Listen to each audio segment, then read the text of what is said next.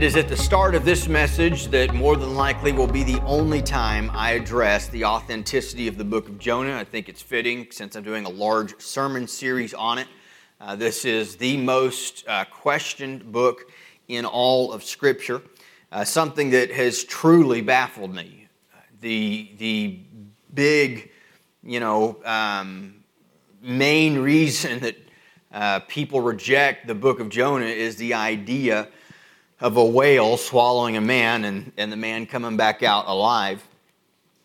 But somehow we have no problem um, believing the rest of the Bible of a God that literally created the heavens and the earth with his word, uh, that formed man out of the dust and Eve out of the rib of man, uh, that sends fire from heaven in the case of Elijah, that raises the dead uh, that has done all of the other great works and parts of the Red Sea, somehow, how this one particular miracle is hard. I mean, I, have never understood it. In all the years that I've heard people ridicule this, it has not made any sense to me. Um, but the main reason this book is rejected is simply because of the miracle of the fish. Uh, others have questioned the size of Nineveh as when we get to Nineveh, this great city, and we hear of its population, Nineveh has been discovered, which ironically lends credibility to the book of Jonah, for the book of Jonah was the first place that told us of the land of Nineveh. But then Nineveh has an inner wall, and that inner wall is a total of like eight miles. For you math nerds out there, you can figure out that if it's got eight miles of wall, that means that the circumference of that wall, or excuse me, the diameter of it is less than two miles, or right about two miles. If you take two times pi, that's 3.14. And you're welcome, my math teachers. Well, you start doing the math, you get an eight mile wall and a two mile depth, and they say, hey, it wouldn't take three uh, days to walk through a city that was two miles. If you really just were booking, you could get 15 to 20 miles in three days. Well, you couldn't if you were stopping everywhere and preaching to everybody you came. And furthermore, this was the inner wall of Nineveh, and there, the city of Nineveh would actually include all of the uh, suburbs, if you will, that are on the outside of the inner wall. Um, but uh, this is there, there, are a lot of reasons people reject the scriptures and reject Jonah. All of them seem to really fall flat when you look at them with reason. Um, third, uh, some have noted that the king of Nineveh is also the king of Assyria, and they say, "Well, that's strange. Why would the king of Assyria be called the king of Nineveh, which is just a city?" Well, Nineveh was pretty much the capital of Assyria. And there are many other times in the Old Testament that the king of a country or nation is also called the king of that nation's capital. It's done uh, with Ahab of Israel, called the king of Samaria. Ahaziah, the king of Israel, also called the king of Samaria. Uh, ben Hadad of Aram is referred to as the king of Damascus, and so it's actually pretty common. This is a crazy reason to say, well, you should not trust the book of Jonah because the king of, of um, Assyria is called the king of Nineveh. Fourth, um, there are some that reject this because of the sudden repentance of the Ninevites. They point to the people of Nineveh, who are known as an absolute brutal people, and say there's no possible way that these people would have repented. Well, that's just foolishness. Uh, we know that uh, our God does do supernatural works, and we can actually read of multitudes of nationwide, citywide, uh, culture-wide revivals throughout the history of the world. Um, but it's very likely that this particular group of people were, may have even been prepared for this supernatural work. If Jonah had gone to the city during the reign of the Assyrian king Ashurdan III, the prophet may have found that the city was prepared for his message because they had just gone through two famines, one in 765 and one in 759. There was also a total solar eclipse in June 15th of 763, and the people in those days often took those types of things as this warning of impending doom. And the likelihood is, when we look at the history of Jonah and his time, that he came to the Ninevites in this period of time. Now, I want to share with you some arguments quickly uh, before getting to the text of why really this book should be accepted. Number one, it uses known cities. Everything in this book is actual people, actual cities, actual names. And so it would seem ludicrous that a uh, allegory would use real people, real names, real places.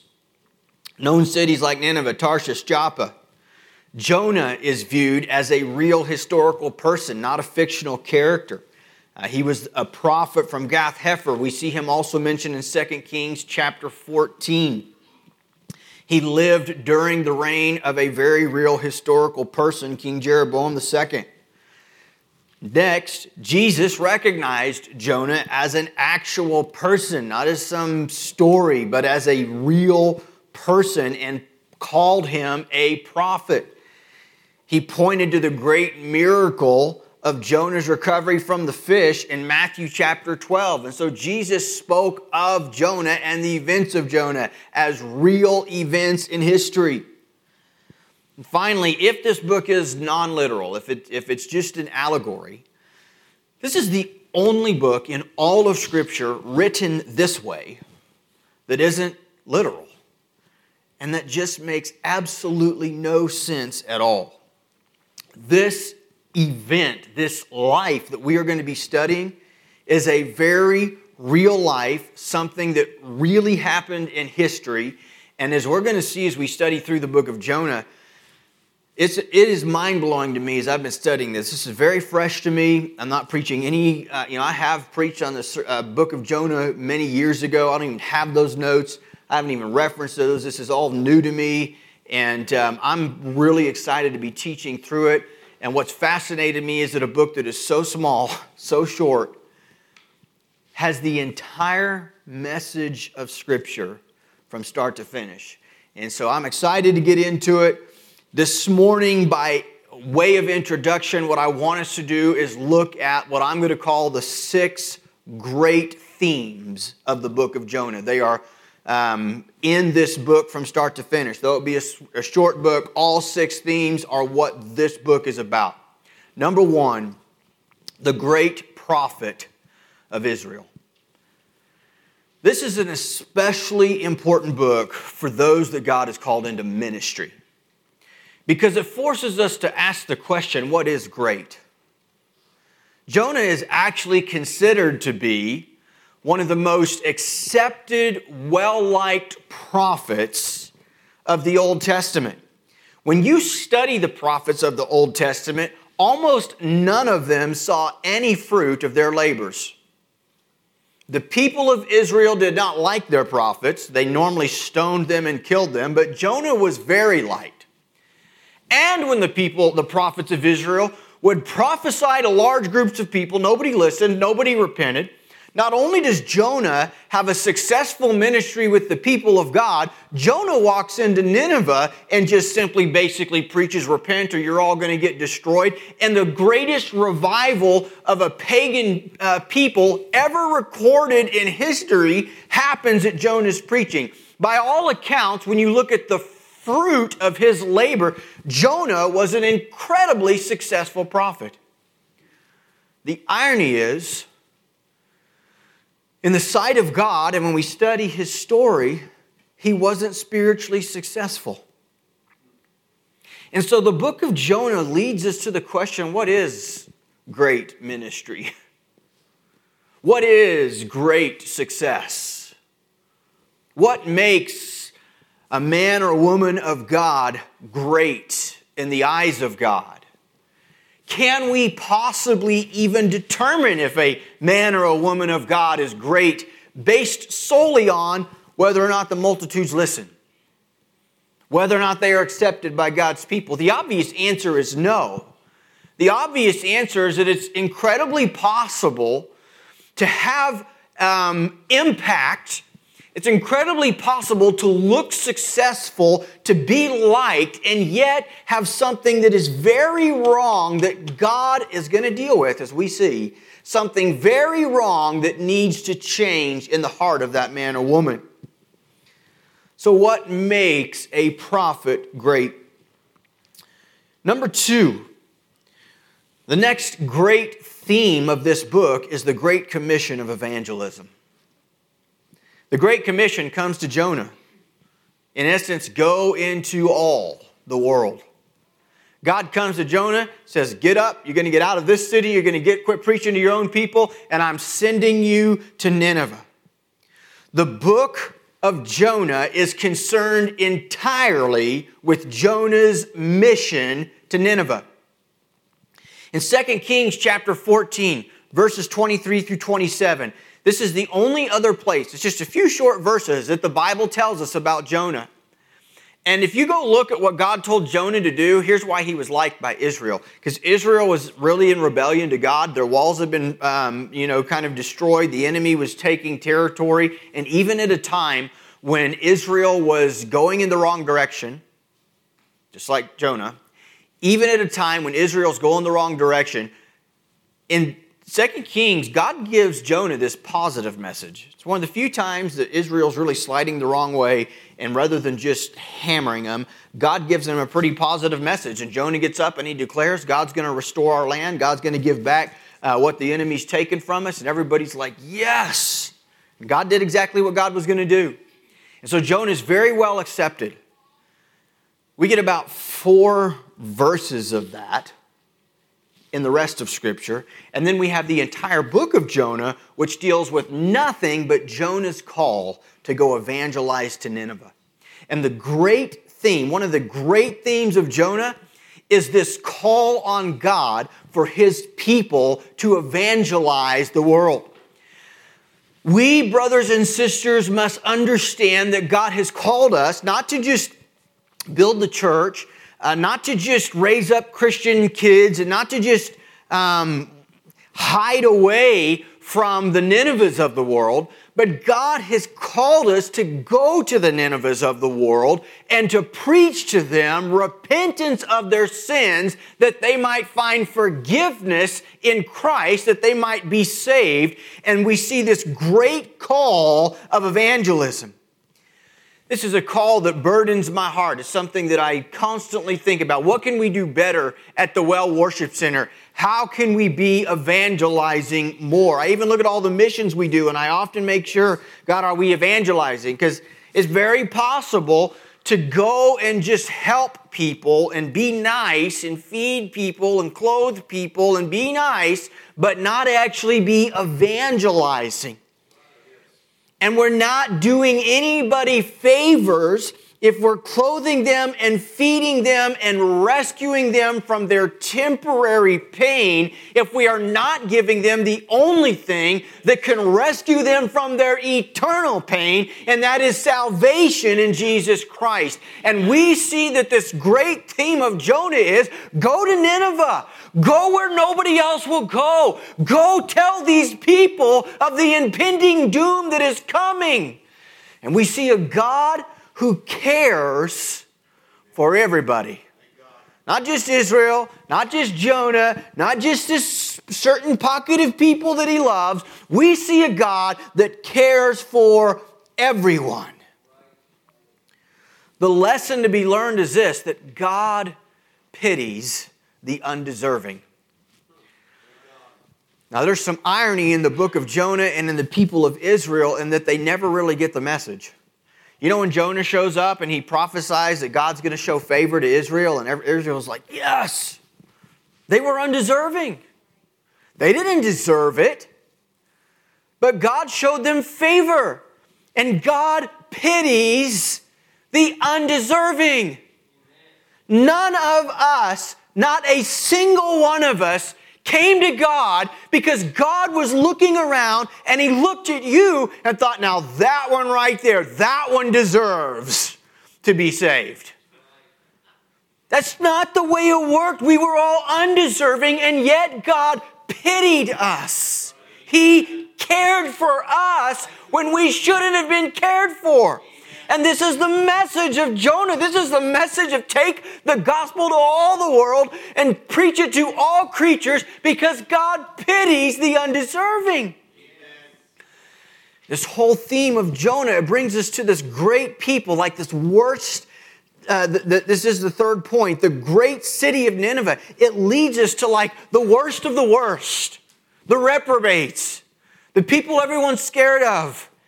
And what we see is that God says, I still pity them. I pity the undeserving. And the book of Jonah kind of faces all of us uh, in the mirror and asks us, who are the people in your life that are so detestable to you that you don't really pity? You're, you kind of hope that they get destroyed. You kind of hope that they have it coming to them. This was the heart of Jonah. We're going to see it over the next six weeks. Jonah just wanted them to just suffer. Somehow saw himself as way above these people. And God spends the entire book of Jonah trying to teach Jonah, nope, you're right here, Jonah. You're no different than the very people you hate. Jonah never actually gets the message. The question that I'm curious is will we, as we really dig into this book, will we get the message? Will we come to see that we have all needed to be pitied in the eyes of God? And that if God would extend his favor and grace to us, then who are we? to withhold it from anyone. We see this great call to evangelism, this great call to take the message that there is a God who sees. Number three, the great city of Nineveh. That's what this book uh, really revolves around. Jonah's call to this great city of Nineveh. It was great in size, it was great in power, it was great in its military prowess. It was great in a lot of ways according to the people of the time. When Jonah heard Nineveh, he immediately knew about Nineveh. He knew about those people. He didn't have to think about it. He didn't have to do a little research and then come back to God. No, he knew. He heard the word Nineveh. I, I know about those people. This, this is the, the mindset and this is the uh, fame or infame, if you will, that Nineveh had. Now, while they were great in size, great in power, great in the way that the world around them feared them, that from God's perspective, Nineveh was also great in wickedness. Notice it says, Call out against it, for their evil has come up against me. We see that the reaction of the Lord to such wickedness was unwavering. He was against it. Something else really important we need to understand as we study the book of Nineveh, or excuse me, the book of Jonah. Nineveh really represents the world. It's what it represents. Yes, it's kind of the worst of the world. In some ways, it's similar to how Egypt represents the picture of the world when it's referenced a lot in the Old Testament. Nineveh is a picture of just the wickedness of mankind. And here's what we learn God sees it. God sees the wickedness of mankind. The Bible teaches us that Israel, that would be God's people, is the apple of his eye. And so we know that God has his eye on his people, but we also learn from the book of Jonah that God doesn't just have his eye on his people, God has his eye on all people of the planet all people of earth, and he sees the wickedness of those who reject him. He sees it, he's conscious of it. And what do we see? God is against it. This is a warning. It's a warning not to accept wickedness. It's a warning to see that our God is holy and that He knows what's going on, He sees what's going on, and He is against it. Nineveh was against God. So Nineveh was against God. And the Bible teaches that, that those who do not follow him, those who reject uh, his laws, those who reject his, his ways, those who reject his son, that God sees them as enemies of his. So Romans 5 teaches this is that while we were yet enemies. Christ died for us. But make no mistake about it, from the perspective of heaven, he saw us as enemies, right? So we were against him. Jesus said, He that is with us is or for us is with us, and those that are not with us, those that are not with us, they are against us. God saw us as being against him. But you've got a much greater problem than being an enemy of God. You, Nineveh had a much greater problem than the fact that they were against God. God was against them.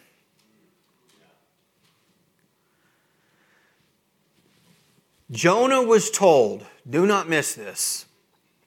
I'm going to say right here is going to make a few people question what they've heard and, and be mad. Think on it, chew on it, read the book yourself. God told Jonah to go cry out against Nineveh, the people of Nineveh. And who was God going to judge? The people of Nineveh. We see that when God turns against us, it is us that he judges. You know who was in danger here? The people of Nineveh. They were in danger.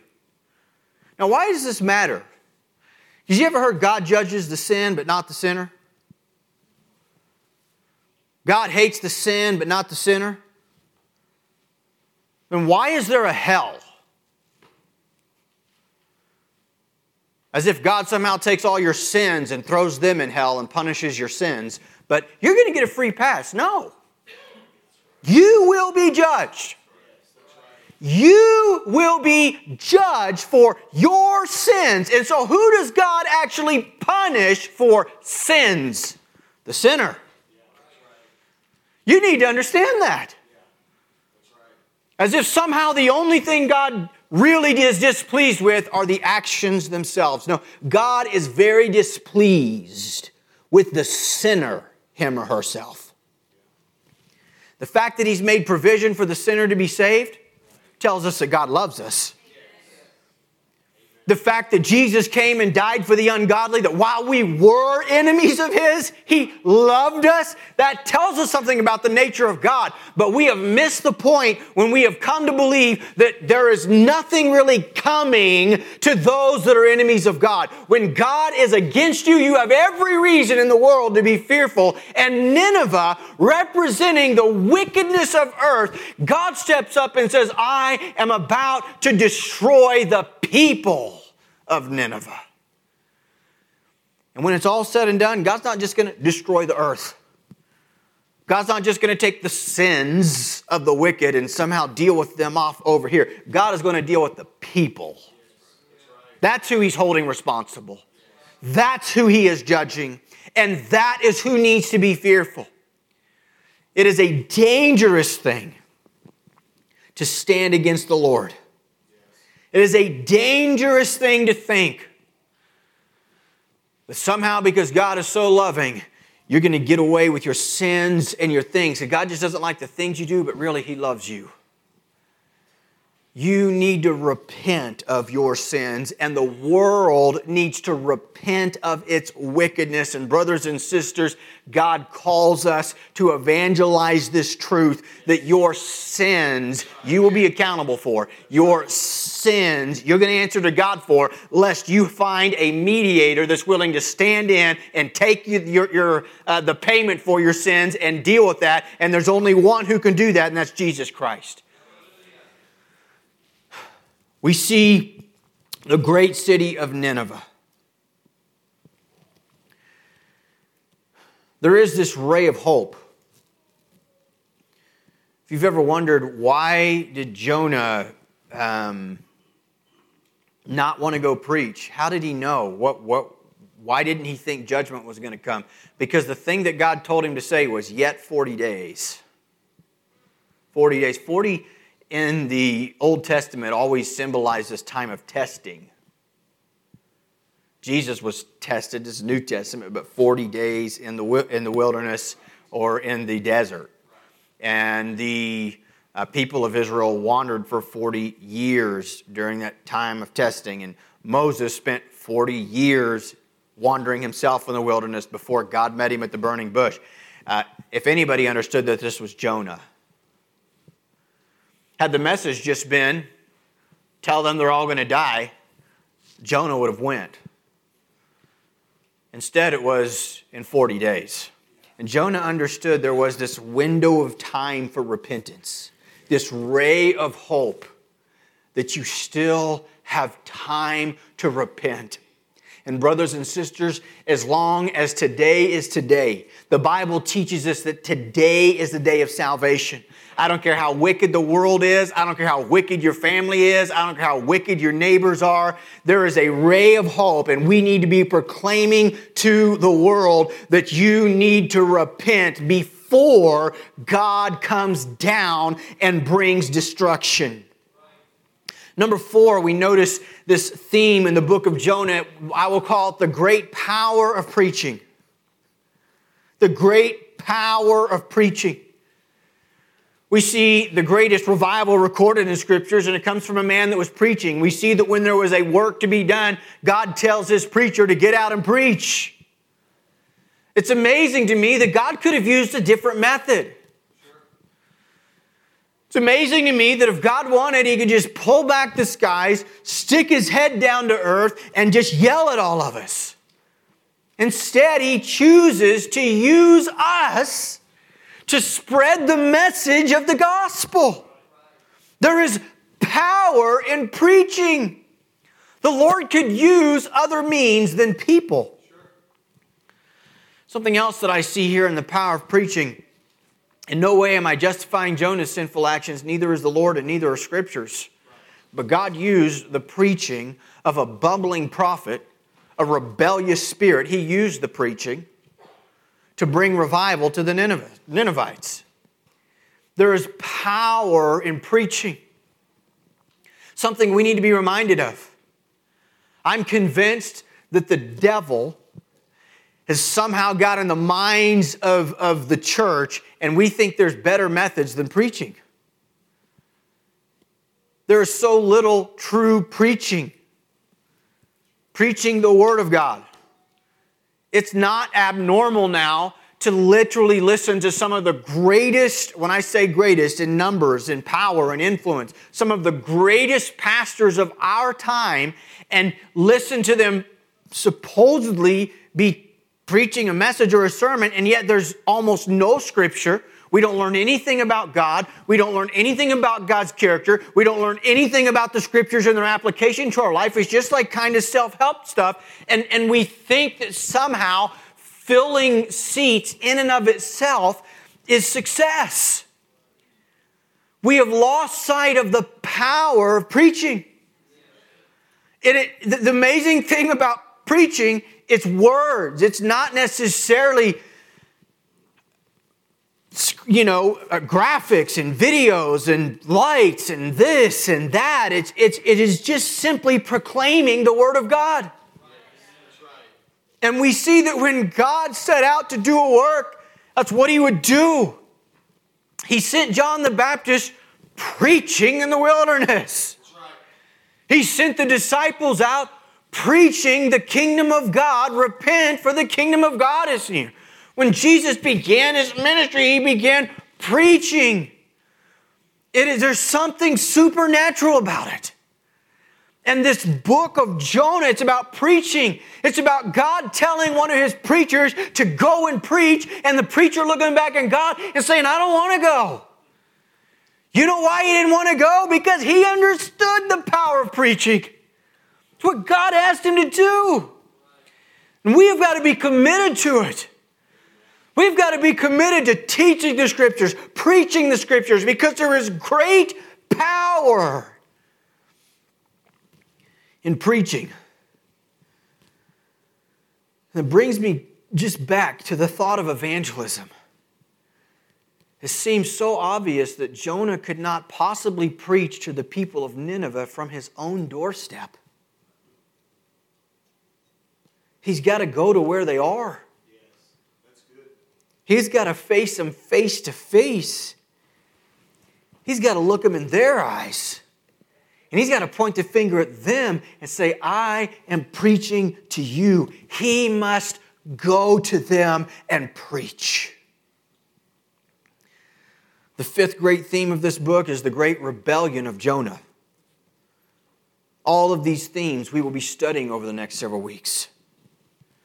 Having been told to get up and go, Jonah gets up, but he goes the other way. Instead of going northeast, he goes west. He doesn't argue with God about the mission, he just runs from it. Man, I've seen people do it. It's an in your face act of disobedience. And why? Was he frightened? Maybe he had reason to be, but that wasn't why. Jonah's problem was the message itself. He didn't like the message. God told him to say 40 more days and Nineveh would be overturned. Jonah understood God is offering forgiveness to these people. And Jonah would have none of it. In a lot of ways, Jonah was a racist. He felt like an entire block of people. He didn't know these people. But he had an assumption about every single human that would be in that area. They all deserve to be punished, they all deserve to be destroyed. But the message that God had given him was one where there was this window, this opportunity to hear the word, think on the word, and have plenty of time to repent. And Jonah said, No, I don't want anything to do with this. And so Jonah runs from God, which is just crazy. Jonah would have known Psalm 139, where the psalmist says, Where can I go to flee from the presence of the Lord? Jonah would have known that. He would have known that word. But sin warps our thinking. And things that we never thought we would have done, we find ourselves doing. Jonah would have known that the Psalms also teach us that in the presence of the Lord is the fullness of joy. And yet, he's trying to flee from the very presence that can bring him joy. This is the irony. Can you see? I, I hope you can see what I see this morning the depth of how this applies to mankind. How foolish we are when we think we can run from God and find peace and joy. It's insane.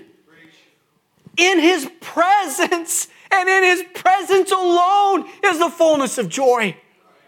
And yet, when we get involved in sin and we think we know better than God, we try to run away from God because we don't want to face God and we don't want to do what God tells us to do. And somehow, in our foolishness, we think that if we run far enough away, we'll find peace and joy over there, but we never do.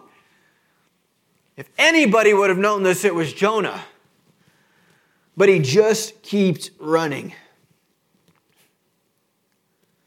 Ultimately, he is so determined on his course of action, Jonah chooses suicide before repenting. And we thought Nineveh was a bunch of idiots. We thought Nineveh was a bunch of wicked people who would refuse to ever do the will of God. It's one of the, the um, undertones of the book of Jonah is that Jonah never realizes he's not any different than the Nineveh people of Nineveh, and God goes to no uh, holds no nothing back to help Jonah learn the lesson. Jonah, you're no different than everybody else. The people that you judge, the people that you want destruction and doom to fall upon, you're not any different than them, Jonah.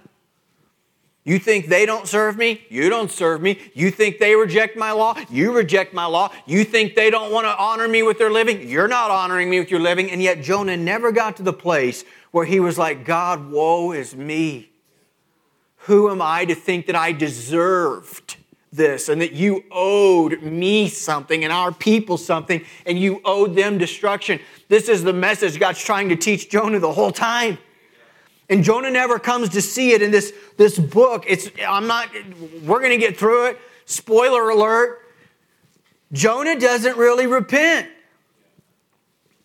He ends up doing what he's supposed to do, but when you see the heart and the attitude behind it, he's mad. He never really learns the lesson, and that's what this book is about is the great rebellion of Jonah. And I throw back out this question, what makes a prophet great? Because that's what this is about. It's about the great prophet of Israel, the great Jonah. Well, is he really that great? What makes somebody in ministry great? What makes a great man or a great woman of God? Jonah still never comes to see it. And the sixth theme of this book, it's my favorite theme, is the great pursuit of God. That's the, that's the great theme. That's the greatest of all the themes of this book. That's what it's about from the opening to the closing. When you look at verse 2 and what God says should happen, and when you look at the very last verse of chapter 4, the book is about the pursuit of God to a people who don't deserve it. And what Jonah did not realize was that God was going to chase him down. At first, this is the way it works. It might have just been like a gentle tap on his shoulder. Jonah's walking away. He gets the message. Jonah's, he's tricking God, you know, he's packing up. He's doing what he's supposed to do. God told him to get, he's, he's packing up. He's, he's getting his suitcase. He's leaving the house and then heads this direction. And no doubt, there's a little tap on the shoulder. Where are you going, Jonah? Have I ever led you astray? Has my word ever been wrong? and Jonah's arguing. He gets down to Joppa. Things are very different there. It's a little different culture than what he's used to. And there's, there's, that, there's that voice of the Holy Spirit says, This ain't your home, boy. This isn't where you're supposed to be. You're going the wrong direction. And before we know it, we don't even get through verses, I think, what are we in verse 4? And God hurls this violent storm at Jonah. And we see a God that is willing to pursue us to the ends of the earth. We see a God that is willing to bring a great storm if that's what it takes to get our attention. I want to close this morning, um, kind of my intro to this sermon series, with three very quick observations about Jonah's storm. Number one, sometimes the greatest storms that we face are sent by God. Sure. We know in the New Testament, Jesus can calm the storm. He did that. We know that he can walk on top of the storm. He also did that. But the same God who calms the storm and the same God who walks on top of the storm, sometimes he sends the storm. And this was no ordinary storm. This was a life threatening storm. Not only does God send storms, He literally hurls them. Look at that word, the Lord hurled a great wind. That word hurled, it's the same word that they used when they threw the cargo off of the ship and into the sea. It's the same word that's used. In fact, um, in the same chapter, it's used three times. It's the same word that's used later when they take Jonah and throw Jonah into the sea. It, I mean, it is to forcefully take and hurl it. That's the word that's used here for this storm. It's like, just came out of nowhere. Sometimes the greatest storms that we face are sent by God Himself. And the hurling of the storm it's not some frustrated God who's just angry and trying to get back or throw a tantrum with people that won't follow him. It is a precise storm. It is a well thought out and intentional storm with a purpose in God's actions. God is not out to punish Jonah. Kind of looks that way but he's not out to punish Jonah, he's out to turn him around. That's the purpose of the storm. That's why God hurled it on him. Because God said, I will chase you to the ends of the earth, Jonah, to turn you around. And the irony is, that's all he's doing with the people of Nineveh. That's the irony. We see this about the character of God that He will do anything, He will do everything to reach us, to save us, to rescue us. And if that means that He must hurl the most violent storm upon us we have ever been through, if that's what it takes to get our attention, God loves us so much, He will do just that. Some of life's greatest lessons are learned in the storm. There are so many lessons we're learning from this story. It's incredible. There are things that only could be taught to Jonah here. And Jonah, as we see, really does choose to reject the lesson. But there are some things, some of life's greatest lessons are learned in the storm. And I'm going to tell you, when you learn to see that and you learn to believe that, you will learn to embrace the storm. It'll change the way you handle it. Doesn't mean you're going to like it, but it does change the way you handle it. There's some questions that we need to begin asking when we're going through storms, like, God, did I bring this on? I would always start there. I don't think there's anything wrong with just double checking. You know, is this financial storm I'm in the result of me refusing to keep your financial principles? Because trust me, God can rescue if God chooses, but sometimes we're in the mess we're in because of the decisions we've made. God, is my marriage on the rocks and is it coming to, to this, this awful end because I haven't been doing things, we haven't been doing things, we haven't been treating each other according to your principles? So the first question is when the storms come, is God, is there something that I personally need to be doing different? Is there something I need to repent of? And then after that, the next question is God, what do you want me to learn through this? So, some of life's greatest lessons are learned in the storms, and what can I learn here? What can I learn now? I'm convinced with all of my heart that sometimes God allows, or in this case, even brings difficulty into our life because it forces us back to a place of prayer. I wish it wasn't true, but I talk to God more during times of uh, chaos and storms than during the times when things are good. I mean, I don't totally quit praying when everything's good. That would be a lie if I told you that. I don't quit spending time with God just because things are good. But I will tell you this I spend a lot more time with God when I'm in the middle of a storm. And I kind of wish that wasn't true, but it's just the way we humans are. Sometimes there's things, God uses those moments to teach us more about Him, to teach us uh, uh, about something that's going on, something we need to do, something we need to do different, something that needs to change. And so, learn to embrace the storms of life and learn from them. And the third thing that I want to note from the storm is that your reaction to the storm matters. We're going to study the reactions to the storms here in the weeks to come, but your reaction matters. You know, the first reaction is that of hopeless despair. There's this really strange statement. When you look at verse 4, the last few words of verse 4, it says the ship threatened to break up. It's a really, really strange statement.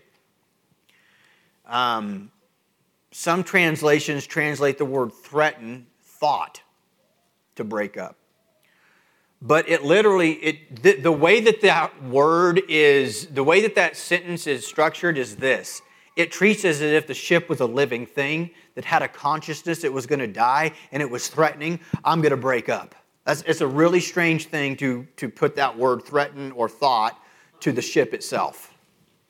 But that's the way that it's worded that even the ship's thinking to itself, I'm going to die here.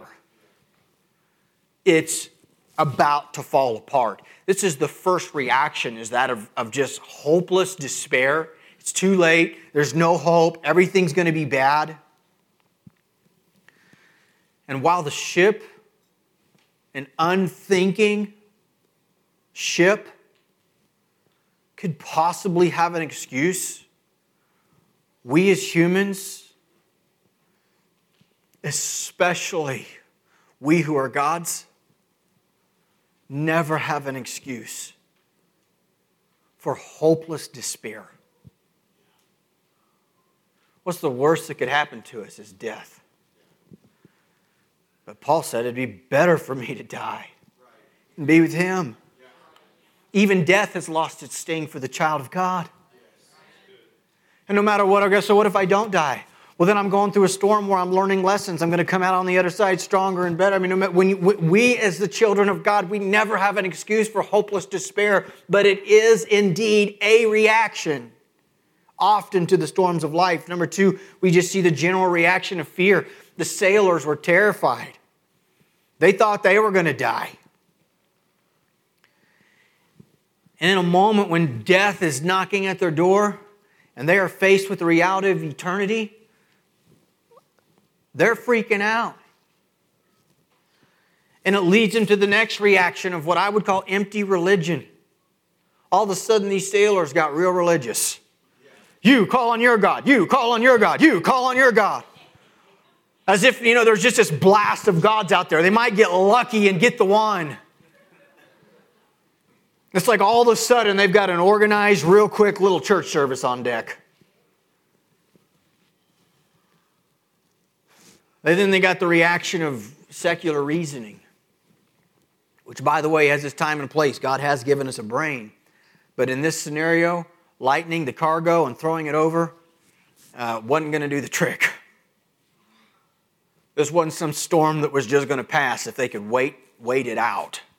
This was a supernatural storm that needed a supernatural answer, and all the natural reasoning of men, and all the plans of men, and all the coming together of these sailors, it wasn't going to be enough. They had to get past the symptoms of what was going on and get to the heart of what was going on. We see the reaction of running away. This was Jonah's reaction. Running away had become a habit with Jonah. And here he is down in the belly of the ship, trying to sleep it off. The missing reaction is a reaction of repentance. We don't see that here. The missing reaction is a reaction of simply calling out to God and acknowledging what we've done. And it's interesting because, like the head sailor, the captain, you know, he says to Jonah, uh, Get a hold of your God. And the, the real words, I mean, it's little g. He doesn't know who Jonah's God is. He's, he, Jonah's just a guy on board. You know, he's like, You call your God, you call yours, you call yours, you call yours. He gets Jonah and says, Wake up, call your God. And perhaps maybe he'll listen. I'm out of time this morning. The last thing I want to say is this, though, about how this all ends up. God did listen. Let that sink in. God did listen. And this sailor who knew almost nothing, nothing about how God worked, he thinks to himself, if you'll call on your God, Jonah, perhaps maybe he'll listen and perhaps maybe he'll save our life. And that's exactly what God does. You know what it teaches us about this God who wants to save the people of Nineveh, who's going to the ends of the earth to chase down Jonah and save Jonah from his own self? And who saves these sailors? It teaches us about God. You don't have to know everything, you don't have to get it perfectly right. You don't have to say the exact right words and pray the exact right prayer and go through the exact right motions and do it this way and do it that way in order for God to say, Oh, you finally got all the pieces together. I shall now move on your behalf. No, God just saw the heart. God said, You're right about me. I will intervene. Jonah lies. He says, All right, I'll, I'll, uh, I'll talk to God. But he doesn't. He doesn't actually pray.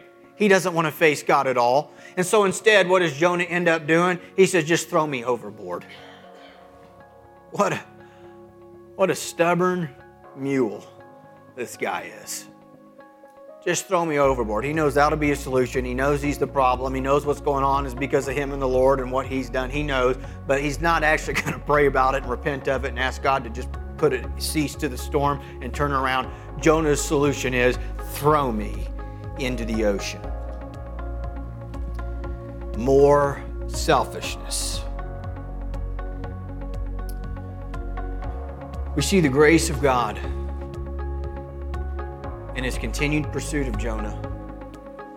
We see the grace of God in his love for the people of Nineveh. We see the grace of God. He revealed himself to these sailors. The story with the sailors, which we're not actually through, but it stops when their story's over. Like, we don't know what became of them, but I can't help but believe that these sailors who heard of the God of the Hebrews who created the heavens and the earth, who brought this violent storm they'd never seen and then caused it to cease like that, who, who watched this supernatural, I can't help but believe the life of these sailors was different forever after. The story of the book of Jonah is this incredible story of the rebellion of mankind and a God that is so gracious, he just keeps pursuing us.